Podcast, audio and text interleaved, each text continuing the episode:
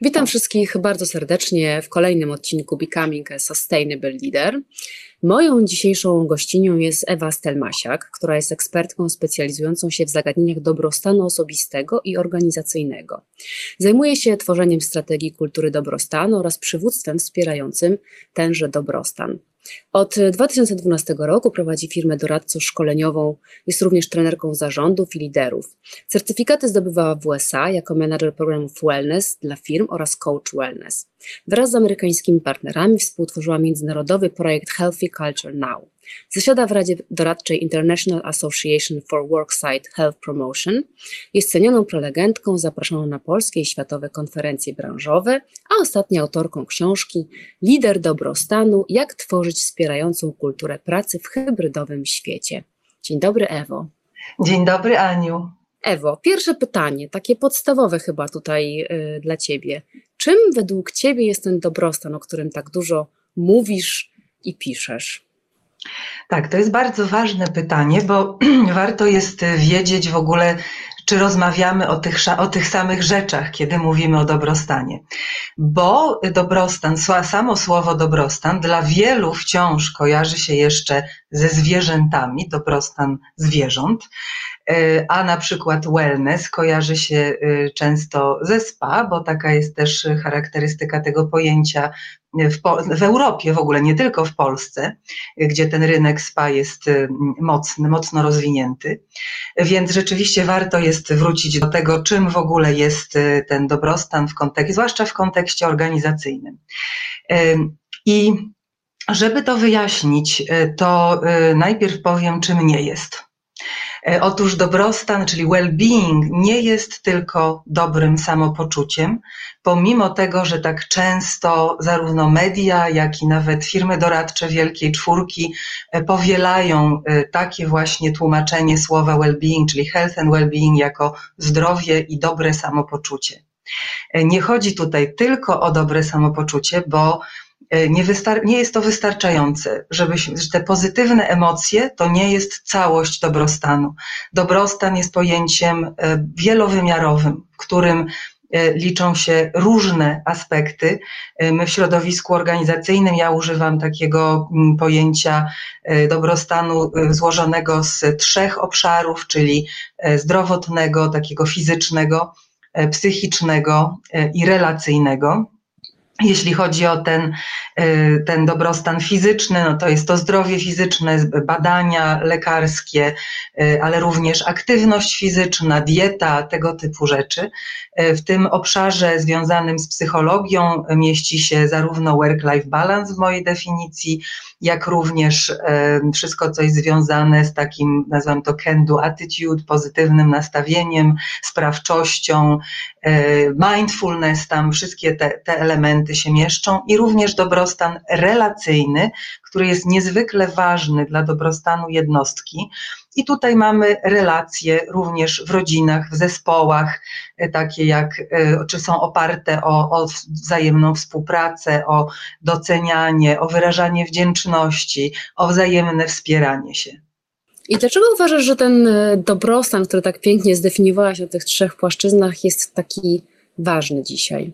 On był ważny zawsze, e, ale e, im bardziej e, nasz świat robi się złożony, skomplikowany, gęsty od wydarzeń, od zmian, powodujący niepewność, brak poczucia kontroli, tym staje się ważniejszy, bo musimy nauczyć się w tym wszystkim nawigować i być po prostu mocni w sobie, żeby e, tym okolicznościom zewnętrznym e, sprawnie stawiać czoła. Czy dobrze rozumiem, że takie praktykowanie tego dobrostanu, jeżeli mogę tak się wyrazić, e, poprawia taką odporność psychiczną i fizyczną?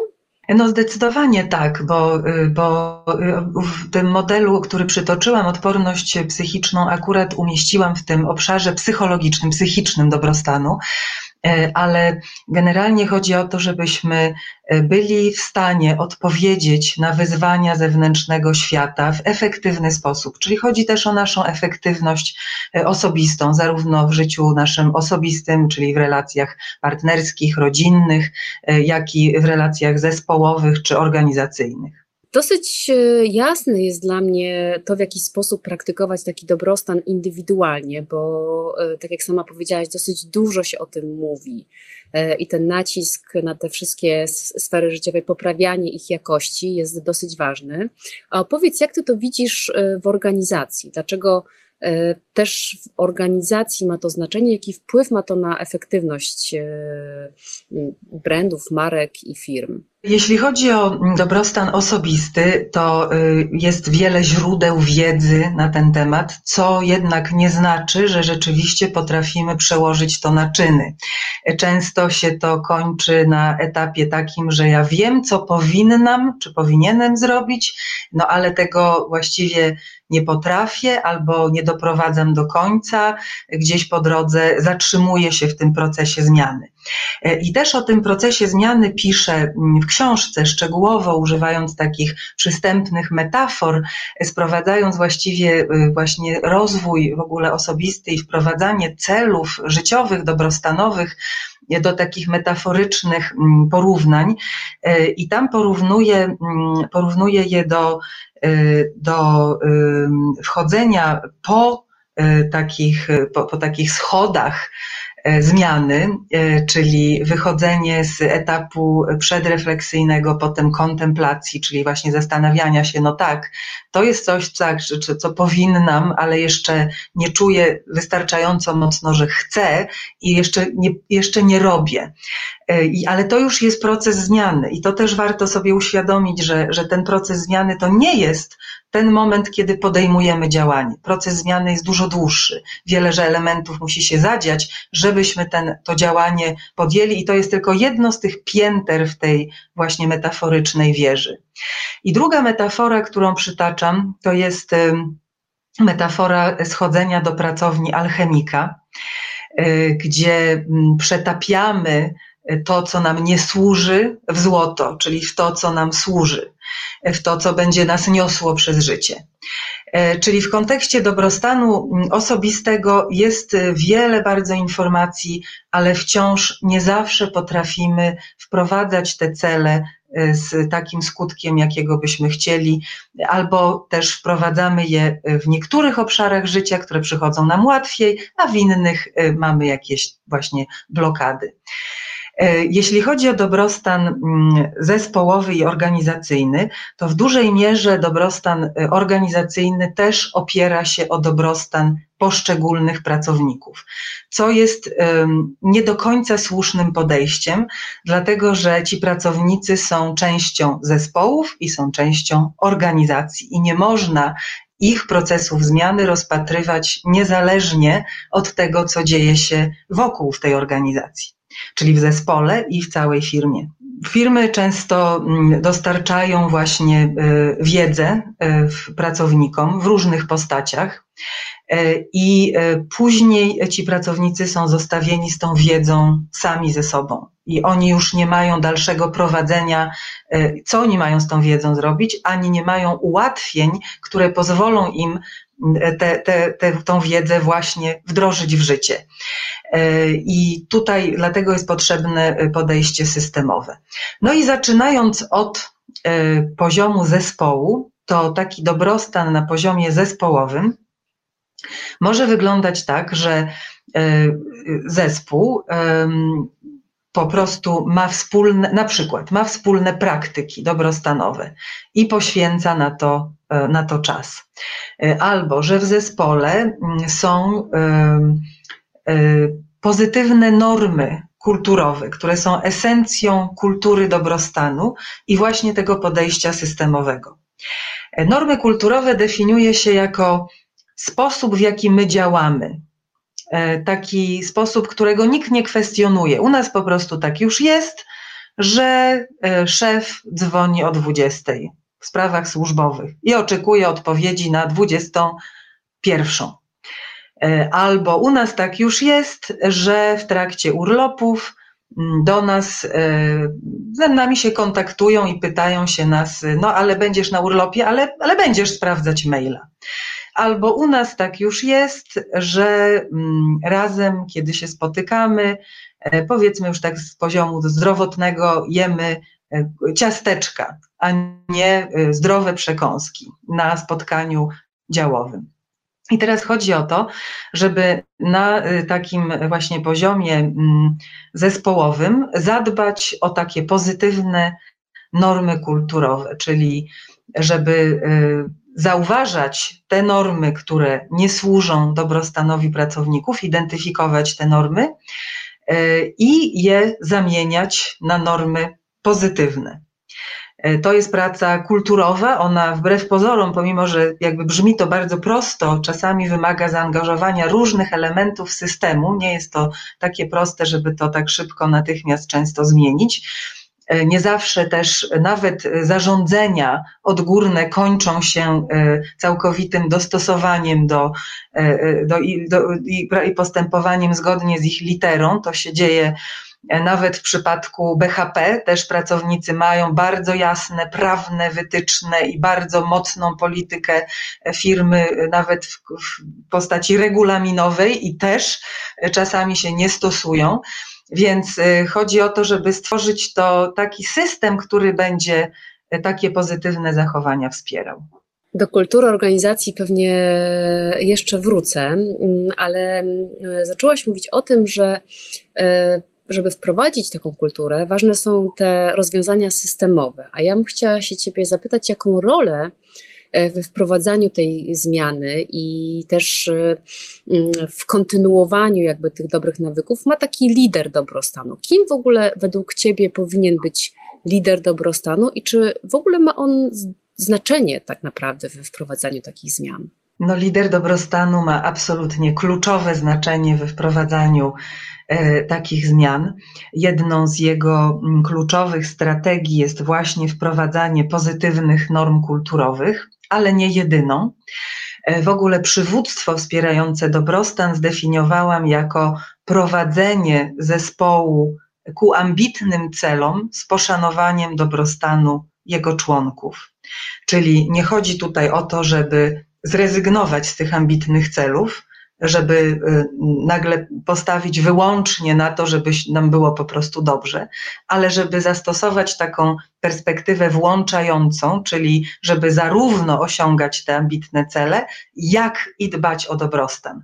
I być może mm, to, to nie jest y, y, taka bardzo linearna sytuacja, bo być może będzie tak, że mamy tak jak samolot, y, ponoć samoloty lecące z jednego lotniska w jednym mieście na drugie lotnisko w drugim mieście, przez większość czasu są poza y, kursem y, takim w prostej linii i one wracają na ten kurs.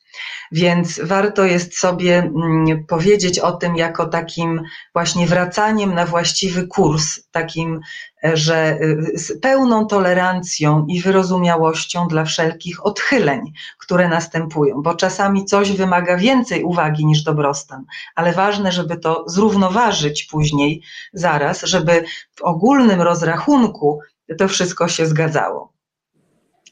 I lider dobrostanu to jest też ktoś, dla kogo po prostu dobrostan jest e, ważny, jest ważną wartością.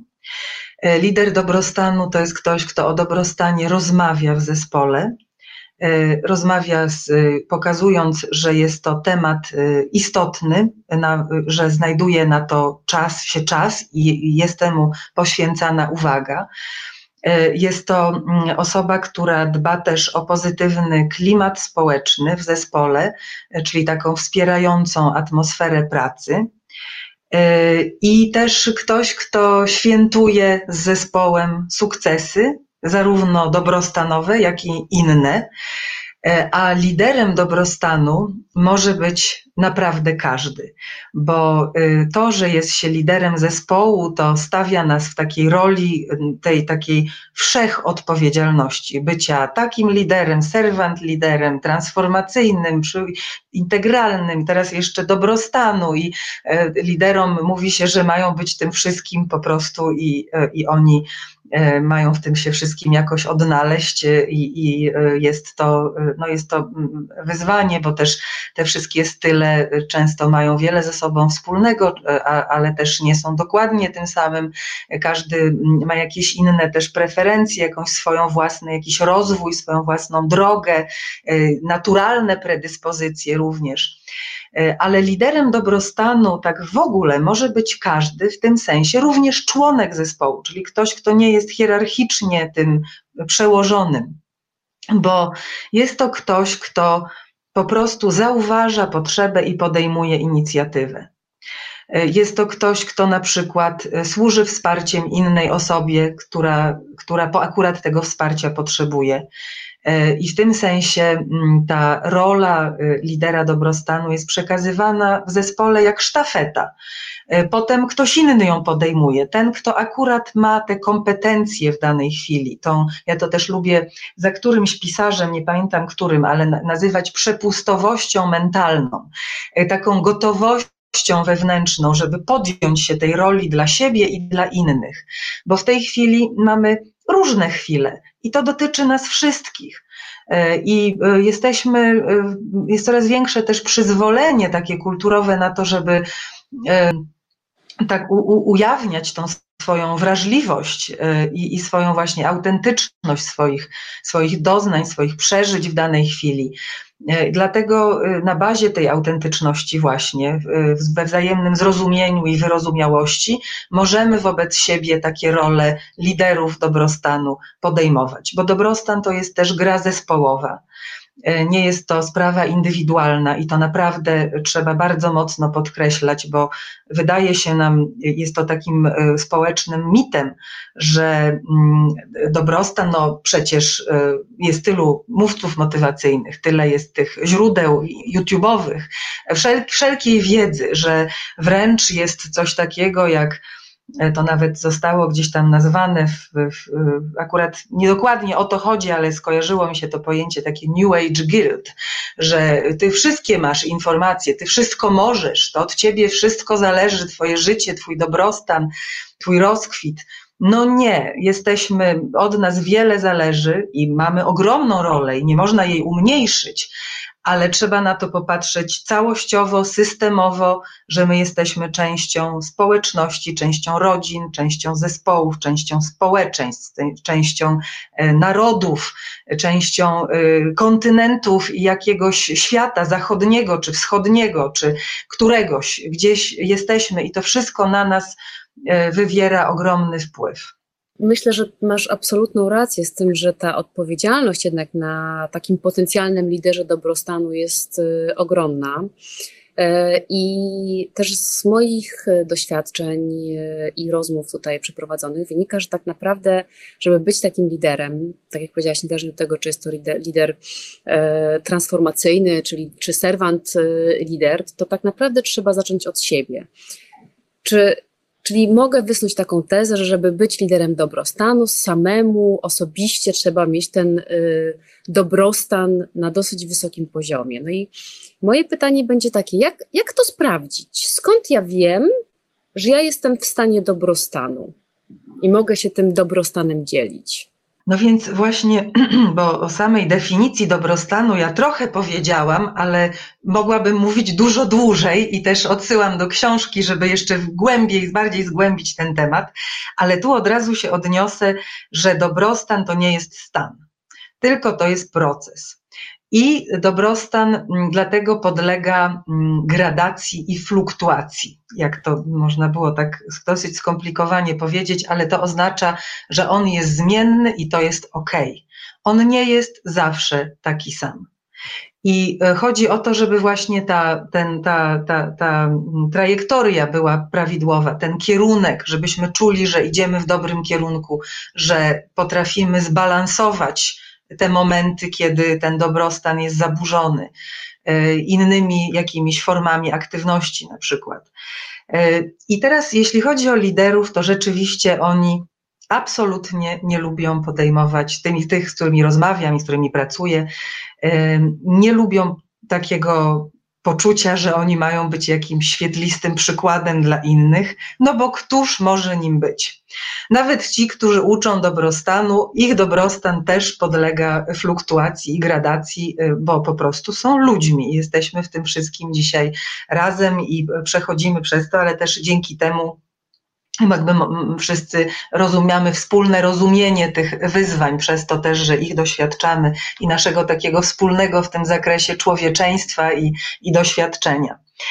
I nie chodzi o to, żeby lider dobrostanu był właśnie takim świetlistym przykładem na piedestale, który pokaże innym, jak to wspaniale. Tym bardziej, że takich ludzi, którzy mają wszystkie obszary i każdy element rozwinięty na równym poziomie, po prostu nie ma. Tacy nie istnieją, bo każdy ma mm, jakieś swoje mocne strony w zakresie dobrostanu i w takim sensie, że są to jakieś elementy, które on akurat szczególnie lubi. Jeden na przykład biega maratony, a dla innego maraton nawet nie przebiegnie części maratonu, a inny na przykład jest y, dobry w praktyce mindfulness i wyciszania umysłu, czego ten maratończyk niekoniecznie w ogóle potrafi. Więc y, są y, i, i jeden i drugi ma mocne strony w zakresie dobrostanu, a ma inne obszary, które przynoszą jakoś tam więcej wyzwań. Więc y, generalnie w tym dobrostanie też i w kontekście takiego self-compassion i wyrozumiałości do siebie chodzi o to, żeby no, nie czynić z tego dobrostanu kolejnego jakiegoś osiągnięcia, czy, czy jakiegoś progu do przekroczenia, czy targetu, który mamy sobie jeszcze zrealizować sami dla siebie, żeby udowodnić, jacy jesteśmy wspaniali, sobie samym czy innym. W ogóle nie o to chodzi. Chodzi o to, żeby czynić wysiłki, być w tym ludzkim, czyli żeby podejmować działania, czyli żeby w ogóle mieć tą świadomość, bo tak, zaczyna się to od świadomości, od świadomości samego siebie, swoich potrzeb, od świadomości tego, co nam służy, co nam nie służy. Takie bardzo podstawowe rzeczy. E, do obserwowania siebie, e, jak na przykład ja funkcjonuję, kiedy mam aktywność fizyczną, a jak funkcjonuję, kiedy nie mam aktywności fizycznej. Jak ja, jak ja jestem w stanie skupić się na zebraniu, kiedy mam 10 minut przerwy między spotkaniami, a jak ja funkcjonuję na tym zebraniu i czy jestem przytomny, przytomna, jeżeli nie mam takiej przerwy, tylko y, lecę z jednego na drugie i ledwo się wyrabiam, a nawet nie zdążę nalać sobie szklanki wody pomiędzy. Y, I obserwując takie mm, wpływ podejmowanych decyzji, bo wellness, w ogóle wellness, ten nurt, z którego ja się wywodzę, to wellness w ogóle definiowane jest jako podejmowanie świadomych wyborów na rzecz zwiększania swojego dobrostanu. Czyli chodzi tu głównie o świadomość i o wybór. I każdy z nas ma wybór w każdej chwili, co zrobi. Czasami musi y, dokonać wyboru takiego, który y, gdzieś tam mm, jakiś element dobrostanu być może nawet poświęca, ale potem może wrócić do tego i zrównoważyć to, żeby to się, ten rachunek ogólny wyników był, dobrostanowy rachunek wyników y, się po prostu y, zgadzał. Czyli nie chodzi o to, żeby być mistrzem, tylko chodzi o to, żeby być prawdziwym w tym, żeby mówić y, o tym, y, o swoich podejmowanych przez siebie staraniach, działaniach, zachęcać do tego pracowników i im to umożliwiać, bo y, to jest też kluczowe, żeby, żeby pracownicy w zespole mogli podejmować takie działania, to muszą czuć przyzwolenie, zielone światło, a idealnie w kulturze dobrostanu jest tak też tak, że to otoczenie ich jakby niesie, ich, im pomaga, nie tylko im umożliwia, ale jeszcze do tego ich w tym wspiera, żeby im było łatwiej.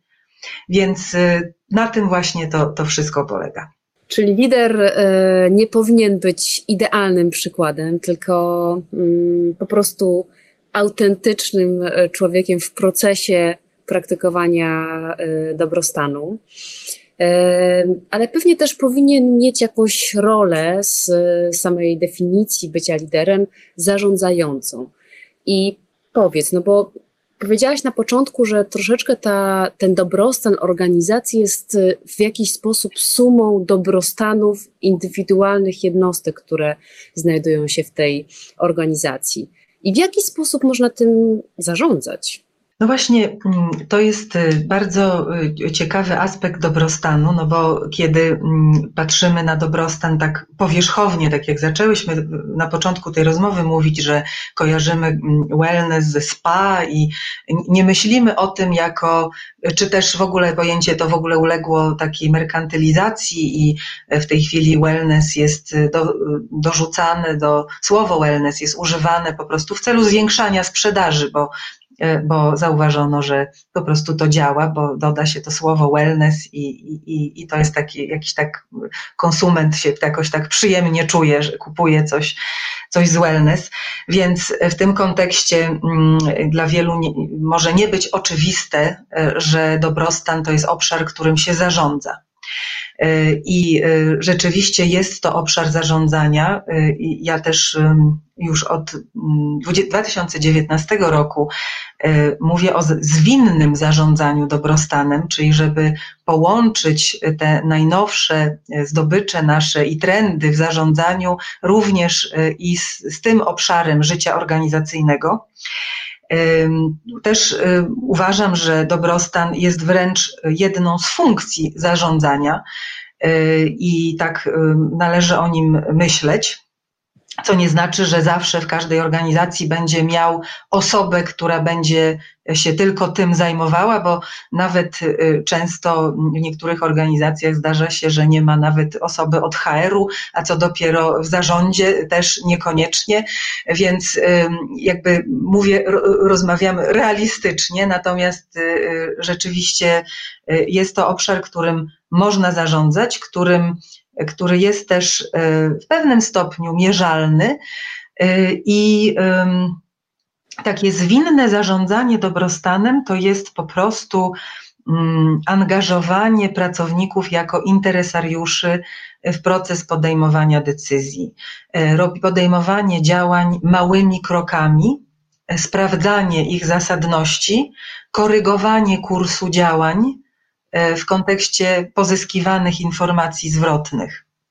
Czyli takie bardzo agile'owe, prototypowe podejście, e, nie takie odgórne, nie hierarchiczne, nie takie, że my tu teraz zrobimy, nie pytamy was, bo my wiemy lepiej, albo za, nawet zatrudniliśmy e, firmę, dostawcę zewnętrznego, który nam powiedział, jak to zrobić i po prostu robimy E, tylko mm, angażowanie pracowników we współtworzenie rozwiązań. E, i e, prowadzenie takich procesów, w których oni będą mogli nie tylko wypowiedzieć się na temat mm, tego, czego by chcieli, ale też jakie rozwiązania widzą, jak rozumieją to stan obecny, żeby uwspólnić rozumienie tego, co na przykład wychodzi z badań i na tej bazie mm, dobrać razem z pracownikami rozwiązania. E, I to jest właśnie e, takie zwinne zarządzanie, i też w tym kontekście mówię o well-beingu 4.0, e, który mm, na ten moment, który jest przedmiotem siódmego, ostatniego rozdziału książki Lider dobrostanu, i o nim mówię mm, też w kontekście, głównie mówię o nim w kontekście indywidualnym, e, ale również coraz bardziej w zarządzaniu w organizacjach, no możemy się spodziewać, że będą e, rosły, e, będzie rósł udział w rynku różnych narzędzi, które będą wykorzystywały na przykład algorytmy do tego, żeby czy badać opinie, czy badać reakcje pracowników. I to jest temat oczywiście, który wymaga bardzo dużo uważnej troski i zgłębienia etyki, również podejmowania tego typu działań. No ale gdzieś ten temat widzę, jawi się mi i, i też obserwuję, jak może wpłynąć po prostu na, na to życie poszczególnych pracowników. Brzmi to e, super idealistycznie, powiedziałabym wręcz, e, co, co nie znaczy, że, że niemożliwe. To współtworzenie i angażowanie rzeczywiście pracowników jako interesariuszy wspólnego dobrostanu e, ma ogromny sens. A powiedz, jakbyś miała podać przykład może albo taką radę, jeżeli ja jestem liderem, szefem w dużej organizacji, mam pod sobą 100 ludzi, załóżmy, to w jaki sposób wprowadzić na tych wszystkich trzech szczeblach jakieś elementy dobrostanu, czyli zdrowotnym, e, psychicznym i relacyjnym? No więc y, po pierwsze chciałabym podkreślić, że mm, nie możemy y, lidera, który ma zespół stuosobowy, zostawić samego ze sobą z tym tematem. I tutaj jest bardzo ważna rola działu HR, żeby dostarczyć liderom wsparcie profesjonalne, to znaczy na przykład y, szkolenia z zakresu tego, jak być liderem dobrostanu, treningi umiejętności, jak to robić i również stworzyć im warunki systemowe już im samym, żeby oni mogli dalej te idee prowadzić już w swoich zespołach. Takie warunki systemowe mm, muszą uwzględniać y, również sposób rozliczania ich z pracy, jako y, na przykład y, za co będą oni oceniani, za co będą doceniani w organizacji. I kiedy jest się takim liderem, no to pierwsza rzecz to jest, powiedziałabym, zorientować się, uświadomić sobie, jak w ogóle wygląda w tej chwili szeroko rynek pracy, e, zestawić to z tym, co dzieje się w zespole, e, na przykład z poziomem fluktuacji kadr, e, z tym, co mówią pracownicy, na przykład dlaczego, jeżeli odchodzą, to, to co mówią, dlaczego odchodzą, żeby sobie to, to wszystko przyjrzeć się temu, czy pracują produktywnie, czy mają możliwość odpocząć, czy mają możliwość oderwać się od pracy, czy może można, jak w niektórych firmach, skrócić czas pracy, a zwiększyć produktywność, może to jest możliwe. I mogą też na ten temat z pracownikami porozmawiać, E, dowiedzieć się, co pracownicy myślą, mogą wprowadzić na agendę spotkań zespołowych stałe praktyki dobrostanowe, na przykład, żeby zaczynać spotkanie od powiedzmy powiedzenia, żeby każdy powiedział e, taką stopklatkę, co, co u niego, z czym zaczyna, ale nie żeby to trwało każde 15 minut, ale żeby dosłownie choćby trzema słowami, nawet jednym słowem, nawet zaczynam z zaciekawieniem albo zaczynam ze znużeniem. I już samo to nazwanie już tym pracownikom pomoże i, i, prawdopodobnie zwiększy ich zdolność koncentracji uwagi e, na spotkaniu, bo gdzieś ich te emocje będą w jakiś sposób zaopiekowane i zauważone. Może również porozmawiać właśnie o tych normach kulturowych. E, czyli zobaczyć, e, co najbardziej przeszkadza pracownikom w tym, żeby efektywnie pracować. Bardzo często jest to na przykład to, że 8 mm, godzin pracy jest zajęte w 95% przez spotkania, na których na przykład dostają, na każdym dostają zadania, których nie mają kiedy zrobić, bo cały dzień siedzą na spotkaniach. E, I tego typu praktyki są po prostu, no nie tylko nie służą w ogóle efektywności pracy, ale też rodzą ogromną frustrację, zaburzają work-life balance i e, tam, gdzie pracownicy mają wybór, a coraz częściej e, pracownicy są e, w tej chwili, chcą, chcą ten wybór, podkreślają, chcą tego wyboru, podkreślają, że mają ten wybór i rzeczywiście go mają, bo otoczenie w tej chwili jest takie i skala bezrobocia, że, że rzeczywiście mm, ci pracownicy, no, no trzeba się z nimi liczyć. Choćby z tego względu, że mogą rzucić papierami. A czy taki dobrostan w ogóle jest mierzalny? Tak się zastanawiam, jeżeli mamy dużą organizację, to jeżeli robimy taką ankietę, bo tego typu kwestionariusze rzeczywiście występują w takich organizacjach, to czy ona jest autentyczna, czy ona de facto mierzy ten dobrostan i jeżeli nie jest to wystarczające, to jakie są inne sposoby, żeby tak naprawdę sprawdzić, jak czują się nasi pracownicy? Tak, właśnie, właśnie tu bym bym chciała podkreślić, że, mm, że nam nie zależy tutaj na tym, żeby badać, jak oni się czują, tylko mm, e, są narzędzia, instrumenty badawcze e, służą, no mogą służyć różnym celom oczywiście. Mo można skonstruować ankietę. Ja na przykład używam ankiet badających kulturę dobrostanu, ankiet badających przywództwo wspierające dobrostan, ankiet badających klimat społeczny, pracy w zespole i mm, również osobisty dobrostan. Najczęściej e, prowadzonymi, e, z tego co wiem, e, na polskim rynku badaniami są badania osobistego dobrostanu, bo tak jak mówiłam, te, to podejście w organizacjach jest takie za mało systemowe wciąż, za mało jest tej kultury dobrostanu, a za bardzo skupienie na tym, żeby jednostce dostarczyć pewną wiedzę i pewne benefity, które mają potencjalnie umożliwić im zwiększenie dobrostanu, który później zbada się w ankiecie, czy oni rzeczywiście y, to, to, mm, tego dokonali, czy nie. Ale cały widz polega na tym, że y, czy nam chodzi o to, żeby przekazać im wiedzę, czy chodzi nam o to, żeby zmienić ich zachowania y, bo to jest zasadnicza różnica. I jeżeli stawiamy sobie za cel dostarczyć im wiedzę, to okej. Okay.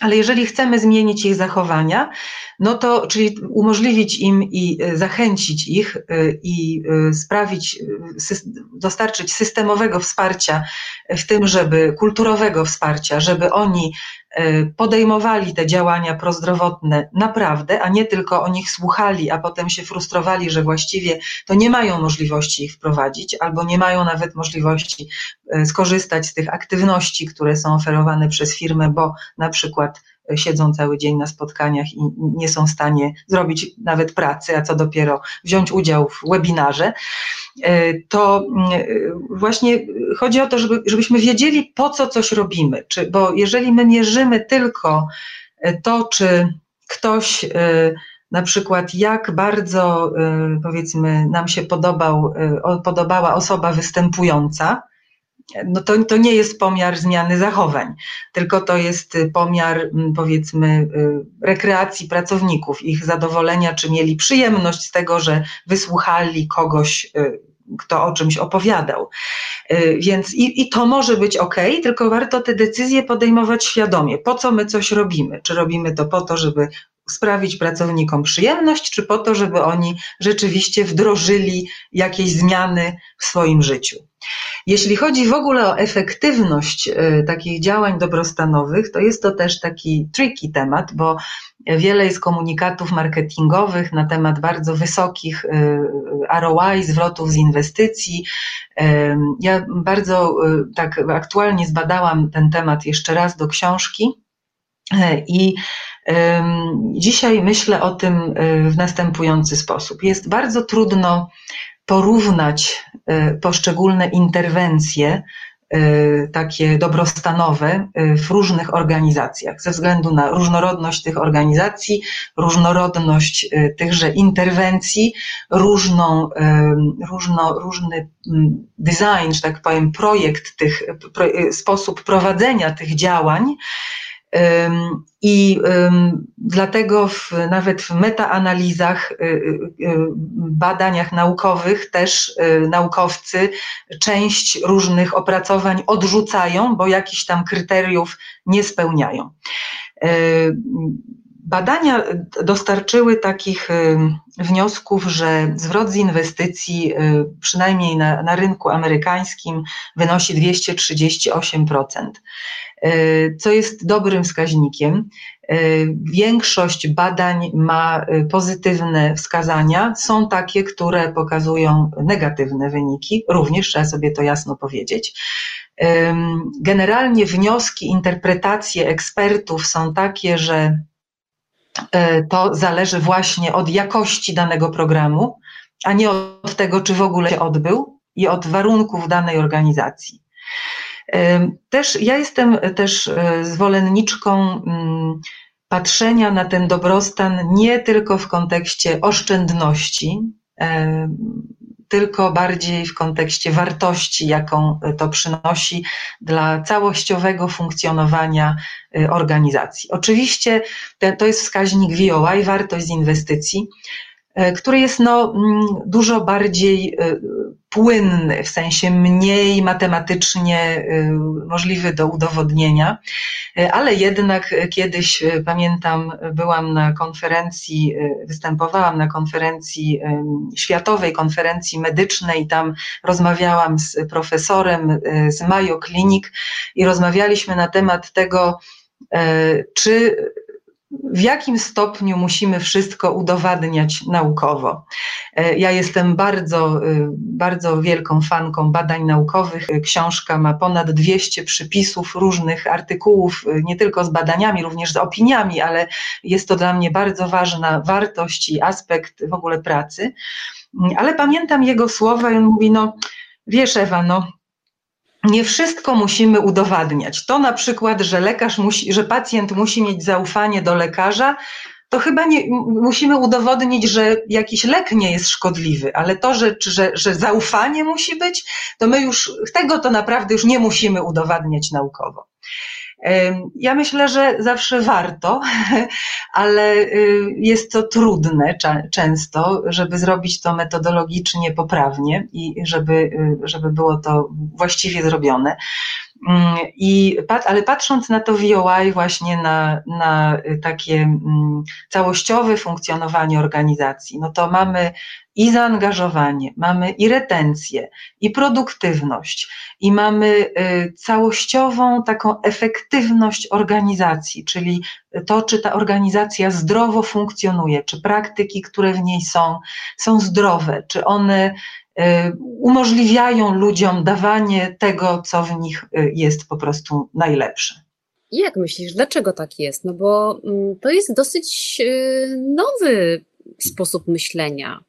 Czyli y, uproszczę w tej chwili, dawanie pewnego rodzaju szczęśliwości i satysfakcji ludziom, dzięki temu uzyskiwanie, tak jak mówisz, większej produktywności i lepszych efektów y, ich pracy.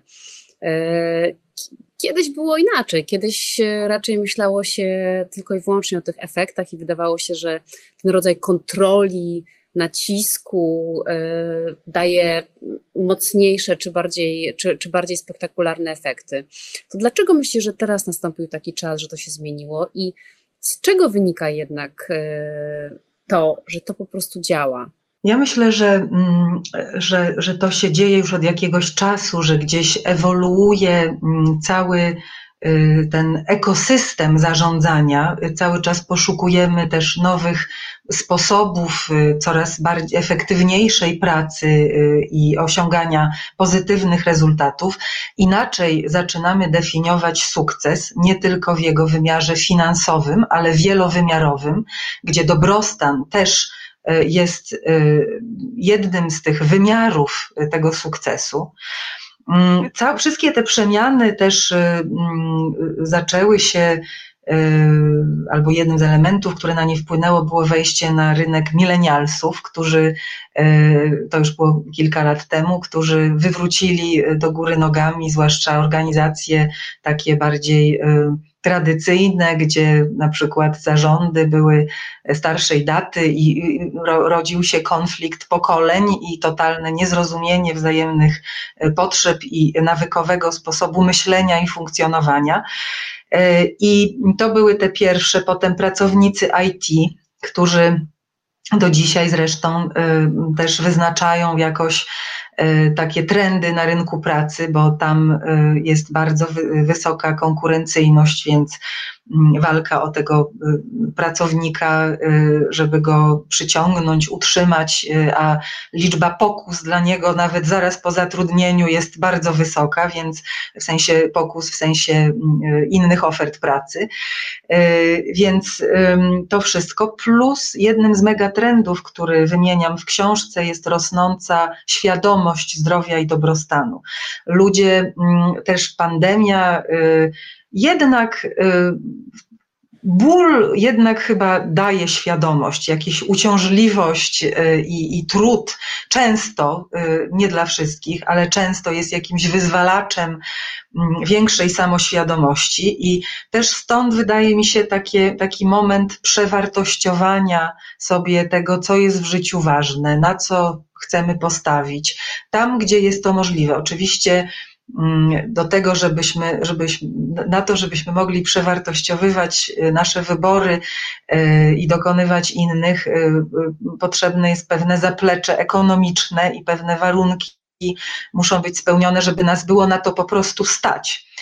Ale na szczęście widać to również w Polsce, ten rozwój gospodarczy i mm, rosnąca stopa życia, y, chyba już też w coraz większym stopniu i w naszym kraju y, pozwalają na, na podejmowanie takich decyzji, które, y, które kiedyś wydawałyby się niemożliwe możliwe do podjęcia e, i wręcz mogłyby podlegać e, społecznemu ostracyzmowi. Dziś coraz częściej e, na przykład mamy cyfrowych nomadów i to się staje, kiedyś to było zupełnie jakimś takim wyjątkiem, dzisiaj, dzisiaj stało się wręcz chyba można powiedzieć, może no nie tyle normą, ale, ale bo nie wszyscy to robią, ale, ale czymś, co jest społecznie akceptowane i coraz więcej ludzi mieszka sobie w różnych miejscach świata, pracują y, po prostu zdalnie. Y, więc cały czas się ten świat, y, ten świat się zmienia i też Oczywiście też wskaźniki ekonomiczne, takie jak stopa bezrobocia, również mają, mają na to wpływ, czy jest ten rynek pracodawcy, czy rynek pracownika. W tym czasie rynku pracownika czy, czy, czy ten, ta rola tego interesariusza, jakim jest pracownik, po prostu rośnie, bo on ma duży wpływ na efektywność organizacji i wysoki stopień niezależności od tej organizacji, czyli ma wybór i organizacja musi o niego zabiegać, a nie on o organizację. I to jest ta różnica. To jest taka pozycja negocjacyjna, która się y, czasem zmniejsza na przestrzeni rozwoju wydarzeń rynkowych, czasem zwiększa. E, no i w tej chwili jest y, taka sytuacja, że, że jest ona po prostu wysoka i życzę wszystkim pracownikom, żeby była wysoka cały czas. A ja jeszcze do, do, dokładam się do życzeń, żeby mm, ten dobrostan tak naprawdę na stale y, zagościł jako y, jedna z wartości y, kultur naszych organizacji. Na koniec jeszcze chciałabym Cię przepytać tak naprawdę o tego lidera dobrostanu w takich większych szczegółach. E, I powiedz, takie trzy najważniejsze cechy według Ciebie takiego lidera dobrostanu, to co by to było? Pierwsza rzecz, która mi przychodzi do głowy, no to jest pewna empatia i wrażliwość. To z takich cech osobowych, e, ale kluczową taką kompetencją e, jest samoświadomość i zdolność do wprowadzania zmian. I o ile to, to pierwsze ta wrażliwość czy empatia to jest taki y, kontakt z tym, co jest, z tym, co jest we mnie samym i co jest w ludziach w moim zespole, co się dzieje, na co ja muszę zareagować, bo może są jakieś niepokojące sygnały, może w zakresie właśnie zdrowia psychicznego coś się dzieje, y, to żebym ja to mógł wyczuć i na to zareagować. Mm, również taka empatia związana z tym, żeby ludzi nie przeciążać, żeby dać im możliwość oddechu. E, w książce cytuję mm, firmę Patagonia, no, którą wiem, że wszyscy cytują i ja również, ale jako taki dobry wzór, ale jest tak inspirująca, że trudno jej nie cytować E, tam na przykład mówi się o tym, że skoro ludzie mieszkają w Kalifornii, a biuro jest nad oceanem, no to kiedy jest dobry czas na surfing, no to jak można nie pójść na ten surfing, skoro wszyscy wiadomo, że chcą w danej chwili iść, a nie pracować. No to pracę zrobią chwilę później. Więc y, pierwszą cechą no to jest taka, taka wrażliwość, empatia, zdolność wyczuwania tego, co jest właściwe w tej danej chwili. No i właśnie ta e, samoświadomość e, i zdolność wprowadzania zmian, jeszcze raz, e, bo mm, tutaj właśnie nie chodzi o to, żeby być mistrzem well-beingu, zwłaszcza we wszystkich aspektach, tylko e, o to, żeby e, zapraszać do procesów zmiany, żeby przechodzić przez nie wspólnie i żeby mieć tą zdolność, żeby podejmować małe kroki na rzecz zwiększania dobrostanu swojego własnego i, dobrostanu w zespole. A nawyki niezbędne do praktykowania takiego przywództwa dobrostanu? Myślę, że nawyki e, są sprawą bardzo osobistą, e, bo mm, to one zależą też od tego, w czym dany lider jest mocny. Ja na przykład praktykuję drzemkę codziennie i to jest mój bardzo mocny nawyk. Y, i y, inny lider y, może mieć nawyki na przykład związane z tym, że przez godzinę po powrocie z pracy odłącza się od wszelkich bodźców związanych z pracą i poświęca czas wyłącznie swoim dzieciom. To jest też liderska kompetencja. Może to być nawyk właśnie mm, odłączania się od wszelkich innych bodźców i skupiania uwagi w ramach cichej pracy, takiej pracy koncepcyjnej nad jakimś, e, nad jakimś zadaniem. Więc tutaj nie ma takiej jednej e, preskryptywnej listy, że taki lider powinien to, to, to i to. E, natomiast każdy, każdy ma po prostu swoje jakieś własne, które jego akurat przez to życie niosą. A ćwiczenie albo praktyka sprawdzające jakość y, tego przywództwa? To jest y, chyba może nie tyle praktyka czy ćwiczenie, co po prostu y, atmosfera w zespole.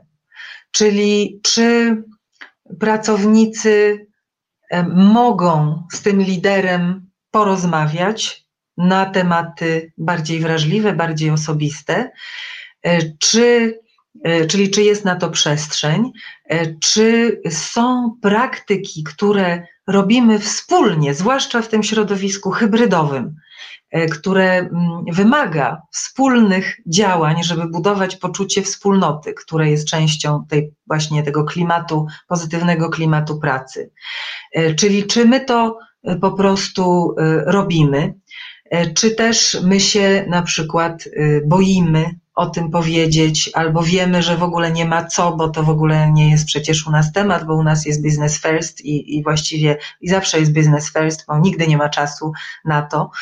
E, więc to jest, ja bym powiedziała, że to jest taka, takim papierkiem lakmusowym jest ta, ta atmosfera w zespole, ale też nie tylko jeśli chodzi o dobre samopoczucie, bo y, kolejny raz to jeszcze raz podkreślam, bo, bo nie chodzi o to, żeby ten zespół y, był y, matkowany czy niańczony. To też nie o to chodzi. Chodzi o takie zdrowe proporcje, czyli żebyśmy osiągali w tym świecie zewnętrznym ambitne cele i żebyśmy robili to efektywnie, ale żeby w tym wszystkim, z taką perspektywą włączającą, był też czas na ten dobrostan w skali mikro, kiedy jest czasu mało, a kiedy jest więcej tego czasu, to w skali makro. A taki błąd albo jakaś e, czasami nieuświadomiona słabość, która często towarzyszy liderom? Wymieniłabym takie poczucie, że ja muszę mieć zawsze kontrolę, ja muszę zawsze wiedzieć, ja muszę zawsze e, stanąć na wysokości zadania. Że to mm, pokazywanie tej swojej wrażliwości, wbrew pozorom, buduje te więzi i wyzwala w ludziach chęć wsparcia, chęć, żeby się zaangażować, chęć, żeby właśnie dać z siebie więcej. I na koniec jeszcze takie obszary szczególnej troski, jeżeli chodzi o edukację y, tych liderów. Czego brakuje w tej sferze? E, jeśli chodzi o przywództwo wspierające dobrostan, to y, właściwie y, no, brakuje bardzo wiele, bo, bo jest to tak naprawdę koncepcja, którą ja przywiozłam ze Stanów Zjednoczonych i rozwinęłam na polskim rynku, to znaczy przywiozłam, bo współpracowałam z amerykańskimi ekspertami w zakresie kultury dobrostanu przez około rok do półtora y, i pracując nad tym międzynarodowym projektem i Książka też powstała między innymi na bazie tej współpracy, na bazie tego, czego się tam nauczyłam. E, a przywództwo wspierające dobrostan z tym obszarem pracuje mm, od końca 2019 roku jest to wciąż pojęcie nowe na polskim rynku. Dlatego też w książce je opisuję w kontekście innych podejść do przywództwa. Więc bardzo potrzebujemy budowania świadomości, wyrozumiałości dla tych liderów, że to nie chodzi o to, że to jest kolejne jakieś y, właśnie osiągnięcie, które muszą y, odhaczyć też ze swojej listy zadań, że będę teraz liderem dobrostanu, bardziej zaproszenie do takiego budowania samoświadomości, rozwoju własnego. I tutaj chyba bym oddała nawet głos y, Polowi, którym, który jest prezesem firmy farmaceutycznej w Polsce i który powiedział, że on po prostu też na przykład dba o siebie po to, żeby być lepszy, żeby być lepszym szefem, żeby być lepszym partnerem, żeby być lepszym e, ojcem.